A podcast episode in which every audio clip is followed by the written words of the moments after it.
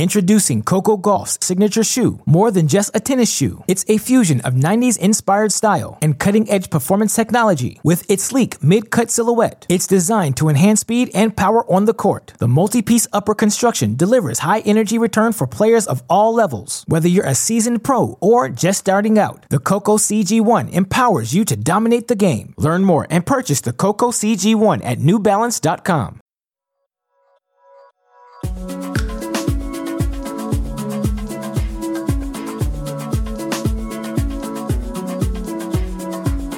Welcome to the Tennis.com podcast. I'm your host, Nina Pantic. My co host, Irina Falconi, missed this episode while competing at the Australian Open. Pretty good excuse. Our guest today is Joel Drucker. He's entering his fifth decade as a writer in the tennis industry, and he wrote the cover story for the January issue of Tennis Magazine about Roger Federer. We're talking with Joel about Roger Federer, of course, as well as a couple other big players down at the Australian Open. We talk about Joel's career and how he got into it, as well as some of his stories and methods and tidbits that we can learn from someone who's been in this sport for so long. Before we get into that, as much as this is a tennis podcast and we're previewing the Australian Open, there are far bigger issues going on down under. The bushfires have affected millions of animals and people in a country that tennis takes over for all of January and has created hazardous air quality in Melbourne as well as all around the country. It remains to be seen how the air quality is going to impact the Grand Slam once main draw gets underway, but there's been some rain, which is great news and efforts to help raise funds have been phenomenal. The Grand Slams have jumped on board, donating $400,000. The tours and players have put in so much effort, donating money for aces and double faults and everything in between, as well as directly giving their prize money and also taking part in these exhibitions like the Rally for Relief, which took place on Wednesday.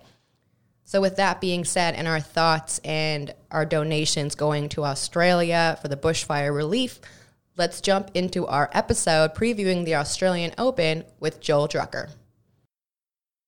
All right, Joe, welcome to the show. Thank you for joining us. Sure, it's great to be here with you, Nina. Super excited to have you on to talk about the 2020 Australian Open. It feels like it's really crept up on us. You're actually flying out, and we're recording this episode before the draw is out. So that's something to take note of. And we want to cover, you know, the man, Roger Federer. You did a cover story on him for Tennis Magazine and that's kind of why we've brought you on. But also, Joel, I mean, it's great to talk with you and catch up. We've worked together, and um, tell us a little bit about you. You know, how did you get into tennis? You're a writer, and you've worked in the booth with Tennis Channel, and you've done a lot of lot of tennis coverage. So tell us a little bit about you. Well, I just got into tennis. You know, I played a lot when I was a kid. I played juniors in Southern California, and I wasn't a significantly accomplished player, but I really loved the game and watching it and and thinking about it. And then just before I got out of college, well, I thought I was going to go to Washington, D.C., I had a chance to write for a local tennis magazine. It was kind of like, wow, oh my, this is what I was meant to write about. And then it took a little while to do that. I had 10 years having another job. And then by the time I was in my 30s, I started to freelance and just started to write more and more about tennis. I mean, tennis is really, it's this lens for how I see a lot of the world, whether it's, is life like tennis or is tennis like life? And maybe that's, uh, you know, that's the way I kind of see a lot of things. So I just have had a great, uh, many chances to write for magazines and stumble my way into TV and uh, work a lot with Tennis Channel and uh, the Hall of Fame and lots of places. Very, very fun. And I want to ask you a little bit about how you pitch a story idea because your Roger Federer piece, it's called Swiss Watch What Will a Busy and Likely Pivotal 2020 Bring Federer? And it was a cover story for the January February issue of Tennis Magazine. So, you know, what kind of goes into getting a cover story and uh, putting it together? Well, the the concept in this case, I think this is a case where uh, the editor you and I worked with Ed McGrogan. He wanted a story on Federer, and then so then the question becomes: Here's a guy who's been written about six ways to Sunday. I mean, you and I know, you and I we've read our share of all sorts of Roger Federer stories, from David Foster Wallace to Associated Press to the New York Times all these places. So for me, I try to think of what really interests me about Roger Federer. What I what do I find engaging and curious and distinctive about him? And in this piece, you know, we're looking at Roger at this crossroads and Roger where he's at. And I always like to kind of figure out what the real question is. You know, everyone likes to ask, can he win a slam, another slam? Always, can he win more slams? That to me is a fairly binary yes no question, an outcome question. So I want to look at the process question. What needs to happen for him to win slams? And you keep asking yourself questions like that, then that almost creates the homework assignment of like, okay, what needs to happen? And if this needs to happen. And then I start to talk to people. And um, one of the more fun parts of journalism is what I call the hunting and gathering phase, where you interview people. And for this story, I interviewed a great many people from our colleague Martina Navratilova and Paul Annacone, Jimmy Arias, and Mats Wilander. And these folks bring their own insights into Roger based on their experience as players, their um, look of the game of analysts. You know, and again, everybody has studied Roger Federer so closely. I mean, he's like the Beatles of tennis. So that's part of the part of the mix. I mean, you mentioned the hunting and gathering. To me, as a reporter, my least favorite is having to hunt down sources. Like, I really hate kind of harassing people and asking them for their time. And the second I get to sit in a room with them or get on the phone with them, it's just like a relief. And that's like the most enjoyable part of the job is when I'm actually doing the interviewing. Uh, for you, it sounds like you kind of enjoy all of it. I want to know how you figured out or how you found out about the uh, Ken Rosewall um, letter. So apparently at the Australian Open, Federer gets the envelope and it's a letter from the legend himself. I mean, how do you find this out, and, and what's what's the deal with that? I do a lot of I do a lot of um, chatting with people that might not seem to have a purpose when I'm doing it. In other words, I learned that from Rosewall. I, I've gotten to know a great many of the Australian legends through my stories I've done and through this tennis fantasy camp I attend, and so I chatted with Rosewall about this a couple of years ago, and he told me about it. And so I just learned that from him, and I kind of keep that in my head. I think I think one of the key things in hunting and gathering is to do it all the time in kind of random ways, and then eventually something like that might work its way into a story. It's a little harder to always do it just for a story. You know, it's like I'm not going to. So it's good to just have like I have this like uh, you know cognitive database in my head of these things I've hunted and gathered over the years of anecdotes, of stories, of vignettes, and and I think I, I think I look at it as just you know chatting with people and and gathering things. It's it's very random and it's not scientific. You know, it's not like I have this file in my office that says Federer related anecdotes. It struck me as very interesting that a, a longevity titan like Ken Rosewall would do this with Roger Federer. So he told it to me, and that was pretty neat. And then I had to ask I said, why don't you see him? You want to talk to him? Roger Federer would gladly meet with Ken Rosewall. So I just keep my eyes on that kind of stuff. That's actually genius. I mean, you, you kind of have these little things you can pull out of your hat when you need to. I mean, it makes, in my head, I'm imagining you writing all this down. I think it's just kind of like spanning the globe and kind of my own interest in the tennis. It's like I years ago noticed the Federer Rosewall connection stylistically, how he played, because I've studied Rosewall pretty closely, and I remember seeing him play a little bit when I was growing up, and and I wanted to bring that to light. I mean, we talk a lot about the Federer Laver affinity, which is the Laver Cup and the great champions, and they've been on the podium together. But Ken Rosewall is someone I think is a little less known than some of the other greats, and so that connection I just found it kind of a kind of delicious, kind of fantastic, and the way there are a lot of similarities in how they play. It's kind of a new take, which is nice because, as you said, covering Roger Federer has been done every which way possible. So it's it's amazing to pull out something new. And you mentioned the word cup, and for me, that's kind of a trigger word. Uh, the ATP Cup just wrapped, and Roger Federer notably did not play. And now he's going into the Australian Open without having played a match since the ATP Finals in London, which was a loss to Stefanos Tsitsipas in the semifinals. You know what? What do you think about this play? I think, um, in my opinion, I think for him playing the least is is probably the smartest move. But what do you think? I would agree with you, Nina. I think in a way, you know, Roger Federer, it's like a it's like a car you just kind of drive around the block on a Sunday to just keep it well tuned. I mean, what is he not going to have his his timing, his movement? I mean, obviously the thing for him is to stay fresh and match tough. I mean, I think I think he made a strategic decision not to play the ATP Cup and have this travel, and then also now with some of the weather and in Australia, that makes it even more prudent for him not to have played and and all of that. So maybe he's just you know he's Roger Federer. I mean he's how many times has he come to tournaments and the, his timing is just so exquisite. He doesn't need he might not need that many matches. And I think that's his approach. Whereas I think a player like Nadal, Nadal always feels that he needs to make sure he's getting in reps and matches and practice and work to to be in the thick of things. Don't you think that? Oh, I totally agree. I mean, totally different, totally different cars that are driving here because Rafa needs to be training and sweating and working out every single day. It feels like, and uh, Roger is a little bit different. It's tough though because I mean it, it's it's so fun to compare the two of them. They're so different, and you know Rafa played the ATP Cup, and I mean when you look back on this tournament, this team event, it was like ten grueling days. I mean this was relentless. He played so many matches, and he suffered so much, which he does you know, Rafa does every time he plays. But and then we have Novak Djokovic, who was flawless, six to zero, and then he pulls out of the next tournament because I mean, again, ten grueling days. You know, what do you, what do you well, we about, knew Novak was yeah. probably going to do that. You knew, you probably sensed Novak was going to be pragmatic, and no one is worse for the wear, and you can't fault him. I mean, he put his heart and soul into that ATP Cup and played some great tennis right to the end. He earned that win against Nadal to, to tie the to tie it up and send into the doubles, and uh, and now he's ready. You know, he has his he has his pre tournament gestalt. You know, everyone has their deal, right?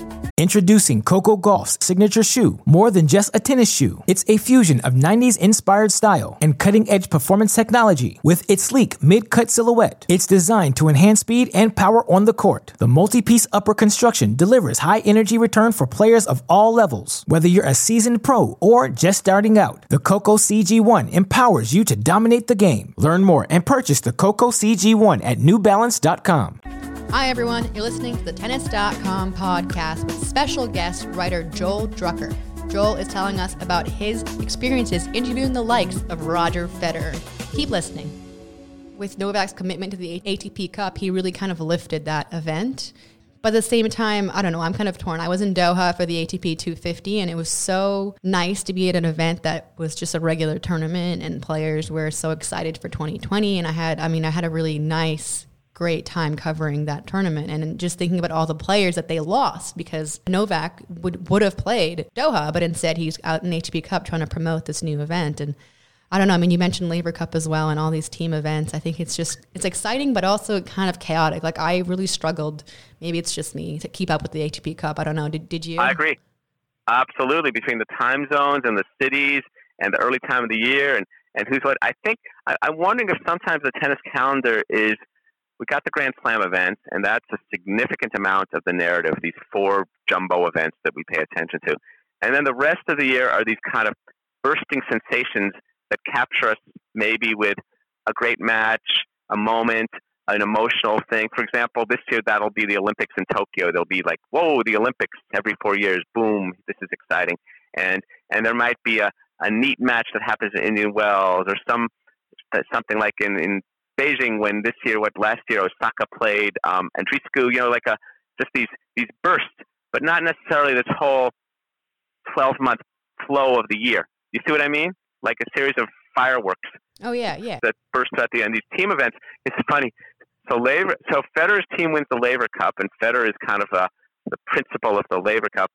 Isn't Nadal very close to the new Davis Cup founder, that the new Davis Cup sponsor? Yep, yep. The- and he the- won. Yeah, yeah. And they won Davis Cup, and then Novak kind of championed the ATP Cup, and his team won. It's so fitting how it's all worked out the past uh, the past few months in the team events. I mean, that's it's incredible and it's it's interesting. But I mean, I feel I, I think it's just because I was just in Doha, but I feel this bias towards the smaller tournaments. I mean, you can find such amazing matches and stories at small events and the Grand Slams, and now the team events are like taking over. But you know, it is it is what it is. It's a tournament every week, so that's good news. No, these team events, yeah, it is a little hard to keep track of them. Hard to keep track of which one is which, and then there's the, and Davis Cup is a little hard to follow too. Oh my god, it year. was so hard for me as well. I don't know. I, I mean, I feel like maybe I'm not even that big of a traditionalist, but I was struggling with Davis Cup. I was struggling with ATP Cup. Maybe it's the time difference. Maybe it's I only care about you know semis and finals. I, I don't know, but it, I struggled with both. I do too. I do too. I think. I guess. I guess as journalists, we're going to have to kind of like you know re up our brain and game to to keep up with that all. I know. I need to. ad- I need to adapt quickly. So um, I want to ask you about about about. let- Let's switch back to Federer. You know, I can't stop talking about Roger Federer. Um, what? How many times would you say you've interviewed him, and, and do you ever get him one on one? What's uh, what's your like kind of I guess working relationship with him? I've been in dozens of press conferences with him, and he, I've interviewed him one on one like two or three times. He, I think he, the way I think he'd probably recognize me by uh, by face, but not necessarily by name. I think so. Um, working in television for many years in television production, other people were doing the interviews, and I was helping often prepare whoever was doing the interview to do the interview with him when we would have him on various tennis channel shows. So, not to the extent, you know, I don't know him to the extent, like, for example, I knew um, Sampras and Agassi, who I interviewed many times and more and one on one quite a few times. But I, I will say this: Roger Federer, when you do an interview with him, and I don't know if you've had this experience, he's right there, and he's going to think of something interesting to say, and he's not, and he's not forcing it. He's very engaged, always thoughtful, always a little more than you thought, and there's this whole interest level with him that he's really taking in the question. Fascinating. Oh yeah, I, I, mean, I've interviewed him twice in a one-on-one type situation, and like aside from the anxiety I was feeling, like he's so calm and cool and collected, and he answers the questions genuinely and with thought, and he's not ever he never really seems like irritated or rushed. At least not in my experiences, you know. So I, I see what you're saying, yeah. And then oh, uh, I'll tell you, I'll tell you a funny story about Federer and me doing an interview. This is a funny story. I was supposed to do a like a, a 20, 30 minute one on one with him at Indian Wells uh, one year, wow. and I think it was like a Wednesday after a match he played. And the ATP said to me, it said, "Well, Roger wants to do the interview with after his match tomorrow." And I was a little, I thought, okay, it's Roger Federer, but what if he loses? And sometimes when players um, lose, this is happening with other players, they lose and they go, and there oh, goes yeah. the interview. They're long gone. Absolutely, they have no interest. So it's Wednesday afternoon, and I've agreed that I'm going to do this after Thursday's match. So Wednesday afternoon, Federer walks into his press conference, and he's just before he's about to sit down and do the press conference. And you know, Nina, you've been in these press conferences. There's always a, a little moment or two of non-chat chat before the press conference starts. Right. So I look right at Federer and I go, "So tomorrow we're going to talk win or lose, right?" And he looks at me back and he goes, "Yes, win or lose." So he he knew he was committing to it, and of course, fortunately, he won. Wow. I mean, that's so, ballsy that was of you. Kind of fun. Well, that's a little bit the price of experience and saying, "Look, I've been around this block. I don't want to be." I mean, I had I had one happen with a pro once I'd spent weeks at like three tournaments hunting it down, and number three was supposed to be the charm, and then he lost, and then he flew out of town. Like, wow, what do I got to do here? And finally, I got the guy on the phone um, a month later, but geez Louise. You know? It can be so tough, especially because it seems so easy. You're at a tournament, you put in a request, it's assumed that, that they're probably going to say yes. Worst case scenario, it'll be a press conference, but things happen. And the losses definitely, once they lose, it feels like any one on ones are just shot. There's no chance. But I mean, I love that story. That's, that's nice. Yeah. So you're packing for the Australian Open. Uh, this is, you said it was your 12th time? This will be my 12th time to wow. Australia. Wow, that's, really that's some exciting. air miles. Are you? I mean, surely you're business class by now. That's air miles.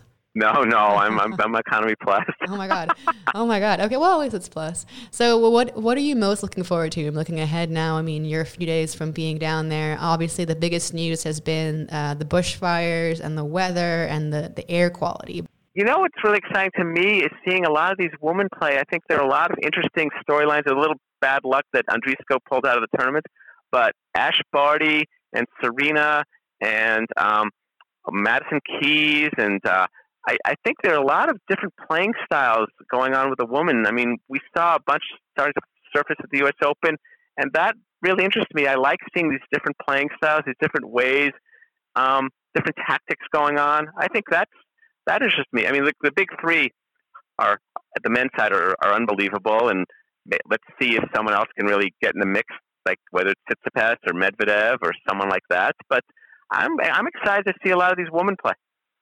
I'm taking my bias into this again. I think you should watch out for Andre Rublev. He had an amazing week at the Qatar Open, and he was just so flawless. In my, I think he could I, be the next you know, David yeah. Ferrer, don't you think? He oh, could be yeah. the next David Ferrer. He's got, but he's, he's got, but he's he, has got, but he's got this this these slap shots. You know, he can really hit it. So and then and then he has a bit more height than David. So that's going to help him a bit. But the mentality, he's working on being more mentally tough, which I thought was adorable. And uh, you know, if he gets it, his act together, I think he'll be right up there. But you know, that was one. How about Rublev was... playing Alex de Minaur in a match somewhere? How would you oh, like to yeah. see that one? I mean, that would be. But it feels like de Minaur is going to be a bit more uh, under a lot more pressure. You know, the Australians playing in Australia, it's just going to be so tough for them. I mean, Ash Barty, we mentioned, she started up her 2020 losing to Jennifer Brady in Brisbane. She's playing another tournament this week, so you know she's going to get a rhythm. But you know, I, I think that's going to be interesting for her. Num- world number one in Australia. I mean, the pressure. Well, Jennifer Brady, you know those those Bruins are always tough. as you know, as one yourself. Oh, yeah. The Bruin, oh, you know, Jennifer Brady had a nice little a nice a nice little round of 16 run there a few years ago, and and some of those players, you know, Jennifer Brady, um, Danielle Collins, you know, they can they can hit the ball pretty well and have their moments. But yeah, I think you're right. I think I think Ash Barty will be more under that spotlight even than de Minaur, don't you think? She's number one and and all that stuff. Oh yeah, and I mean honestly, like I think she's such a genuine person as well. She's someone that I've met a few times and someone who you you want to see succeed. You know, you want it for them so badly. So the fact that she won the French Open is kind of like, okay, you know what? We've we've she's proven herself. She's made it number one. It's great, but she's so young, so you kind of expect so much more from her moving forward versus maybe like a Halep who who won a little bit later in life. And I mean, she just won two slams. She's doing fine, but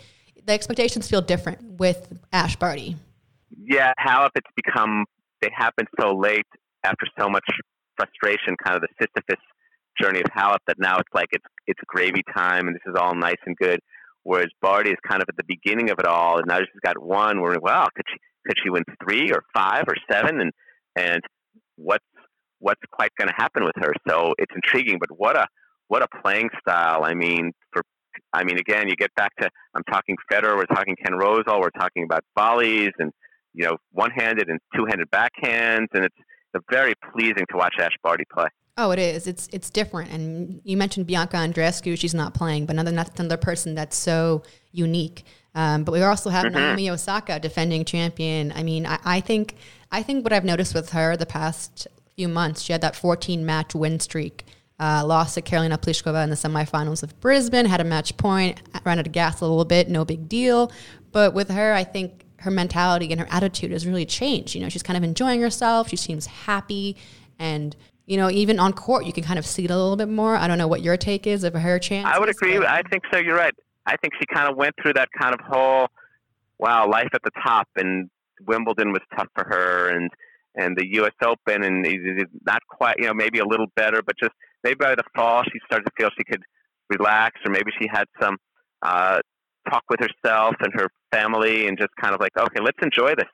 Let's enjoy this. And I think you're, and it's going to be, she's going to be quite a force. I mean, she's such a good player. Played so well there last year. With threats to our nation waiting around every corner, adaptability is more important than ever. When conditions change without notice, quick strategic thinking is crucial. And with obstacles consistently impending, determination is essential in overcoming them. It's this willingness, decisiveness, and resilience that sets Marines apart. With our fighting spirit, we don't just fight battles, we win them. Marines are the constant our nation counts on to fight the unknown. And through adaptable problem solving, we do just that.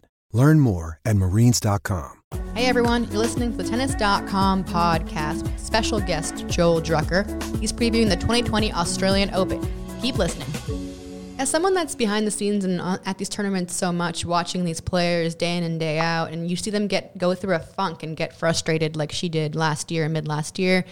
Are you thinking in your head like, "Come on, like relax, dude. You're number, you know, you've been number one. You've won a Grand Slam. Your life is great. You're a pro, rich tennis player. You know, what are you thinking when you see these dips?" You know, I do think that sometimes, but then I realize, and this helps. Look, I wasn't a vastly accomplished player, but I played a lot of tennis. I played a lot of tennis matches and tournaments. And you go, "Well, yeah, but you know." It's a hard game. You don't have teammates, so you gotta you're gonna go through these ebbs and flows where it's gonna feel hard to compete and hard to win. I mean, it's a really relentlessly demanding sport. You know, Nina, you play at a very high level, and you know you're going week in and week out, and you're having you're having the life of the travel, the play, the life of the travel, and the hotels, and the food, and the sleeping, and then oh, and then you got to compete, and you got someone else across the net. They're all really good, you know there aren't any there aren't many freebies in these early rounds, so you got to bring it, and and it's and you don't have teammates, so I kind of I kind of can get that, but at the same time, there's part of like, hey, what a great life, enjoy it, but but it's hard. It's winning tennis matches, you know, competing is easy. That's why I would tell Nick Kyrgios, competing is easy, but winning is hard. Winning is hard. Oh, I'm so glad you mentioned Nick. I mean, well, on your on your thoughts there. When I think to myself, you're living the dream, you're a pro tennis player, like I don't know why you're upset about anything. You remember that when they get on court, it really is all about being alone and playing this game that you've been working so hard at. And then when things don't go your way you're by yourself and you're you're upset and you're frustrated. And it's it's still the same as if you're like 12 years old and trying to win a junior tournament. It kind of always goes back to those basic core feelings and those feelings are sometimes so miserable and terrible and you feel like it's the end of the world even if you're a multimillionaire or even Roger who's going to be a billionaire soon you know it's all about perspective but Nick Kyrgios we have to talk about him Australian Open, ATP Cup. I mean, this guy was killing it. And I think it's because he's on that risk of being suspended, right? He has to behave himself. He has no choice right. but to behave himself. But at the same time, he loves team events. So it's kind of a perfect storm. But now, Australian Open, I mean, I just want him to do well because it's just another person that's so fun to watch, but you just never know.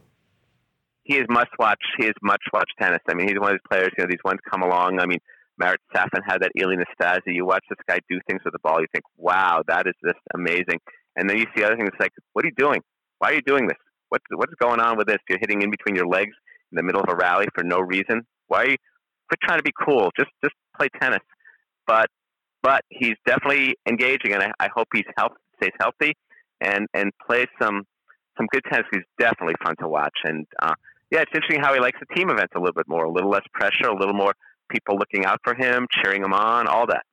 I mean, him and Alex de had this bromance going, and there couldn't be, in my opinion, I mean, I don't know both of them very, very well, but they couldn't appear to be more different. I mean, de is grinding and fighting and putting in every ounce of his body into every single day, it feels like. And then Kyrgios, as you said, sometimes comes off as a little bit too cool to put in the work and to try too hard. Sometimes, you know, he'll ruin his, he'll sabotage himself. De, de Minaur is never going to do that. And the fact that no, they were and, bonding. And knows that. Oh, yeah. I mean, they were like best friends, it looked like, and they were working together. And I'm like, this is what this team event is for. It's going to help someone like a Nick Kyrgios get his own head out of his butt. Well, it's like the mm-hmm. smart kid and the jock in school. You know, yeah. it's like the, oh. the, the jock is showing up late for class, and, and the smart kid says, okay, come on, we're going to get through. Because de Minaur knows kind of what's good for Australia. It's like, you know, there's Australians, they never lose sight of – the Davis Cup or the or the, or the ATP, whatever. If it's a team event, Australians are always on board for it. So the whole concept of mateship and how you look, you know, I I, met, I mentioned to you, I know these Australians way back in the day in the '60s and so when the Aussies were traveling the world. If you asked another Australian how to beat an Aussie, he wouldn't tell you. I mean, things, so things Alex is looking out for Nick. Uh, yeah, well, Alex is looking up for. It feels like it. Yeah, but things have definitely changed. I feel like everyone's so competitive and everyone's out just for themselves these days. But you know, you know, and it's interesting. Actually, you mentioned that because you've been in the game for so long. You've seen this change. You know, you've seen the players change. You've seen the people at the top change. You've seen the way journalism has changed. You know, and like, are are you still excited day in and day out to be covering the sport so intensely? Absolutely, I love it. I still keep all my credentials, and I get excited when I get my credential and think, "Wow, I'm getting yeah, they're paying me this time." And I, I really love being around the game because the game. It's funny. I went through a period. and I wrote a book about Jimmy Connors. I spent 20 years. He was like my guy, and I like I was elementally connected to what he meant to me in the game. And now, in the last 15 years or so, it's more about the game overall. So all the players. I don't have a player who I live and die with like some fans do, and I think that's great that they do. I just think the game itself and the ribbons and the texture and the mosaic of all these great players, you know, the the connection to Federer to Rosewall to a guy like Alex to to Hewitt or Kyrgios to Nastase, I think that's what I'm able to see when I'm taking in the game while we're watching these matches because you know and and you know you've done this and you spend hours and hours watching tennis matches and bringing interest and insight into them, not just what happens during the match, but what it means overall. So I think it's it's great. In the game, it mentions how it changes, but I'll tell you another funny thing. I spoke to people as far back as Fred Perry from the 1930s, and every generation of players will always has always told me, "Well, we played before it became about money. We were we got on, we were friends with each other. We used strategy. You know, for us, we played for the right reasons." Every generation thinks that they're like the the tennis greatest generation. That's funny. I love that though. I mean, you, do feel nostalgic for different different eras and different decades. You know, you mentioned Pete Sampras and Andre Agassi, and of course players before them. But I don't know. I, I kind of feel like it's better to think that your era and your decade is the best.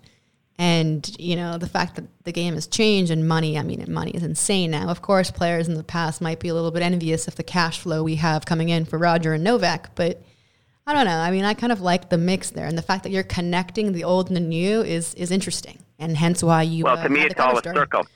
Oh yeah. To me, it's all a circle of time. It's not a line of time. It's a circle of time, and it's kind of like it's it's the connection of all of it. And I think the the other sports romance themselves in a way that does that a lot too. I mean, you got Jerry West as the NBA logo, and and all, all that connection to it all, and that's what makes people enjoy and relish a lot of their sports. And tennis yeah, tennis, the, the the chains keep moving down the field, and the players become are great, and the money keeps growing, and and they're really good. I mean, the skill, the, the skills of these guys. I mean, these these big three. We're going to be spending a lot of time thinking about what is it that's made these guys play so well for so long. It's just incredible. It is. It's it's it's kind of an honor to be part of this era. But you know, it's you mentioned that you had a connection to Jimmy Connors, and that's who you were kind of following and enraptured by. But like, I don't have that kind of feeling. I haven't had that feeling at all in tennis. Uh, there's no favorite player for me. I don't. When people ask, "Oh, who's your favorite?" I literally can't even think. Was there ever? I think when I was, was younger, I was obsessed with Monica Seles because she was from from Yugoslavia, and then she had the 200 forehand, which I actually had till I was about 15. So I had that uh-huh. like, interest, but I didn't get into tennis because of a certain player. And then when I started writing about it, I wasn't like oh, you know what, this player makes so much sense to me. And, and when I cover matches, of course, I have my, my favorites because of how they play and knowing that it's not going to be boring and it's important always. But, you know, it, it's I think it's a little different. Well, everybody has their way of how they connect and click into the game. And look, and you also play the other. It's funny, Monica Seles, speaking of Jimmy Connors, I think they're very similar. I mean, Monica Seles is, uh, that's one of those players you'd have play for the fate of the planet. I mean, she's fantastic. Oh yeah, player. I mean, yeah, that's and one of my dream podcast guests. No offense to you, Joel. It, I, am not offended. I, I, I, would definitely, if she showed up right now, I'd walk off. I'd walk right off. You could have her. fantastic. And uh, yeah, she's just great. But I look, everybody engages with the game in different ways. You know, the game, the styles, the personalities, lots, of, and it changes. It changes. It's great. On our ending note, let's uh, let me ask you, how far do you think Roger's going to go? As far as he's meant to go. Okay. I mean, if you read my. Okay, that's safe. That's safe. I just wanted to make sure, you know, in case anyone's wondering what your take is. Like, you know, we're gonna keep it safe. All right. My, my take is about the process. I don't. I'm not I'm gonna let someone go to Las Vegas and do that one. You're right. You know what? I know you're not a betting man. Okay, cool. Well, thank you, Joel. And this has been the Tennis.com podcast with Joel Drucker. That was fun. From the Tennis Channel Podcast Network, this has been the Tennis.com podcast. Be sure to subscribe to stay caught up. We're available on Apple Podcasts Spotify, and every major listening app, as well as tennis.com slash podcast. You can also see the videos of our episodes on Tennis Channel's YouTube page and tennis.com's Facebook page. We're your hosts, Nina Pantic and Irina Falconi. We'd like to thank our team, editor and audio designer and video editor Christina Koseva, producers Alexa March and Sean O'Malley, and executive producers Shelby Coleman, Kyle Einhorn, and Andy Chu.